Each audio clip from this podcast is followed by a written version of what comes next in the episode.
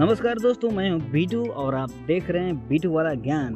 दोस्तों, क्या आपको पता है कि दुनिया की सबसे महंगी लकड़ी कौन सी है? चलिए दोस्तों, इसके बारे में जानते हैं। दुनिया की सबसे महंगी लकड़ी अफ्रीकन ब्लैकवुड है। इसकी भारतीय रुपए में कीमत लगभग सात लाख रुपया प्रति क्विंटल है। अफ्रीकी ब्लैकवुड को ठीक से तैयार होने में साठ सालों का समय लग जाता है।